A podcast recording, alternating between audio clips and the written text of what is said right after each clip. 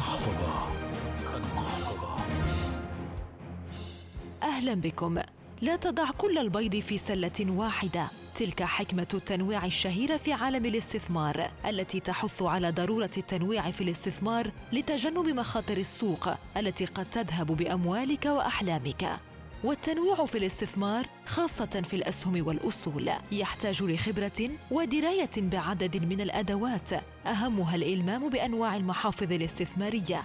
والمحفظة الاستثمارية هي مجموع ما يمتلكه الفرد من أسهم أو سندات أو أصول في شركات مختلفة. وقد اتفق خبراء المال على وجود خمسة أنواع شائعة جدا بين المستثمرين.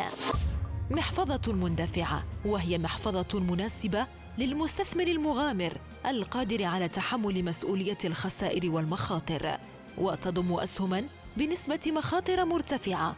ميزة هذه المحفظة أنها تحقق عوائد مالية أعلى لكن أسهمها تمر بتقلبات أكبر من الأسهم الأخرى في السوق بشكل عام. وخبراء المال ينصحون بالإقبال على الشركات الناشئة خاصة في قطاع التكنولوجيا. لأنها غالباً ما تعرض هذا النوع من الأسهم المندفعة وتقدم عروضاً استثنائية. محفظة متحفظة. توصف بالاختيار الحكيم حيث تضم اسهما تقاوم تغيرات الاقتصاد وحالات الركود. تحقق اداء أفضل في أوقات الأزمات.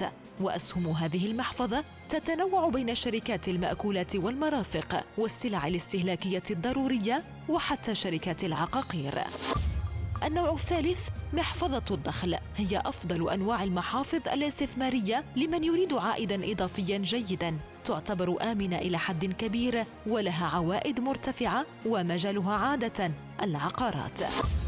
محفظة المضاربة.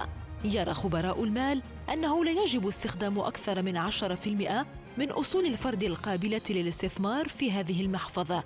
لأنها تنضوي على أكبر قدر من المخاطرة كما أنها تتطلب جهدا مضاعفا لأن أسهم المضاربة تتركز على التداول عادة وليس على استثمار الشراء والاحتفاظ بالأصول كما هو متعارف عليه وأخيرا المحفظة الهجينة وتعد المحفظة المتوازنة بين كل المحافظ السالفة الذكر. وبناء محفظة هجينة معناه التوسع وضم استثمارات أخرى كالسندات والسلع والعقارات بل والفن أحيانا. وتتميز هذه المحفظة بمرونتها الكبيرة مع تقلبات أحوال السوق.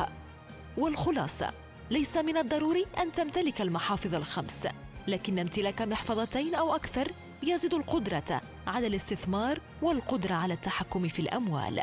وبالنهاية أنت أدرى فقرارك بين يديك. المحفظة